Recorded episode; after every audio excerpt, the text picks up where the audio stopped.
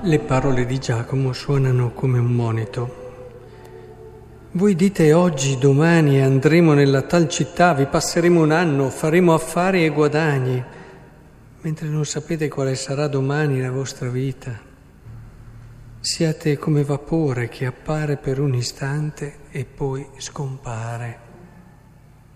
Dovreste dire invece se il Signore vorrà vivremo e faremo questo e quello. Un brano così lo possiamo interpretare quasi in modo pessimista, diciamo così. Eh, la vita è questo. Quindi non siamo sicuri del domani e da qui nasce anche il timore, dobbiamo cercare di vivere, di essere sempre eh, attenti perché potrebbe essere l'ultimo giorno, non dobbiamo investire nelle cose perché tanto le lasceremo e tutto è di passaggio. Eh, sono tante anche le prospettive che ci parlano della vita così. Diciamo che c'è una certa verità in questa visione, sono cose vere.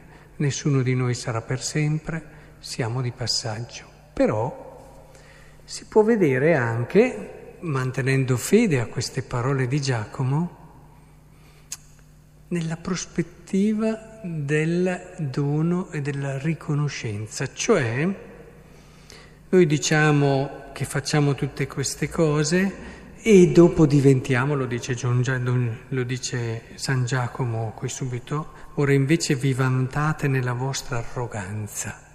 Sì, perché rischiamo di sentire le cose, il tempo, i giorni che abbiamo, oppure le cose come nostre e questo ci fa sentire arroganti, come qualcosa che ci siamo conquistati noi e guadagnati noi.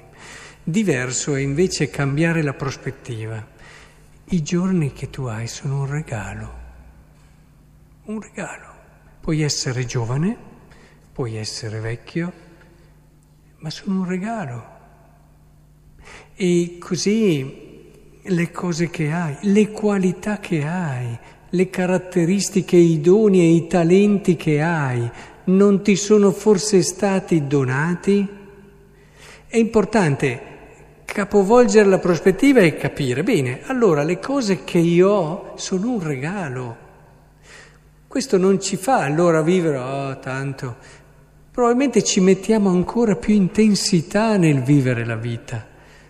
Non eh, viviamo in quell'atteggiamento di chi dice beh tanto dobbiamo poi lasciare tutto e dobbiamo perdere tutto, ma viviamo con l'energia di chi è grato che è un'energia straordinaria nel promuovere, nel valorizzare, nel dare importanza, sempre però ricordando che tutto ci è donato, ci è donato. Le cose più importanti sono un regalo e allora lo vivi con quella serenità, con quella libertà, con quella consapevolezza e quel senso di responsabilità che non è il senso responsabilità ansioso di chi eh, non si sa mai, bisogna che sia bravo perché non so come va a finire, perché dopo oh, o vado all'inferno oppure non sono stato bravo perché poi ho fatto dei danni. Questo è il senso di responsabilità ansioso.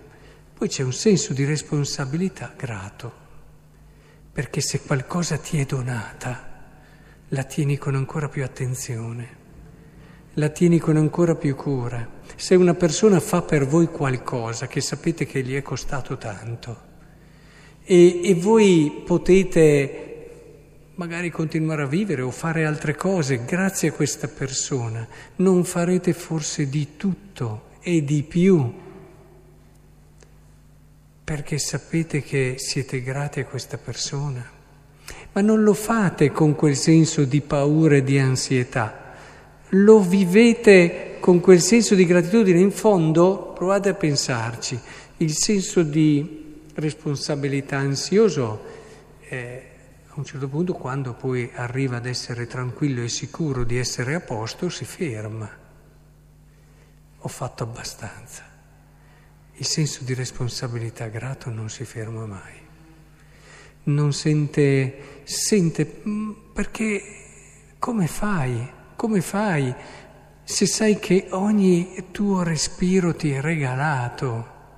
ogni tuo respiro ti è regalato. La possibilità di avere una speranza eterna e di amare ti è regalata dal mistero pasquale di Cristo che ha dato la vita per te, ma come fai? E così guardi gli altri con quella libertà, con quella semplicità, con quella gioia. Il cristiano, perché se no come facciamo a comporre brani come questi con la gioia cristiana? Il cristiano ha la gioia e soprattutto l'umiltà e la semplicità di porsi di fianco agli altri anche dopo che ha dato tutto, sentendosi semplicemente uno come gli altri. Anzi, non ha paura a definirsi più piccolo perché sa che tanto la cosa importante non è essere piccoli o grandi, ma essere amati e il cuore grato a tutto perché si sente amato.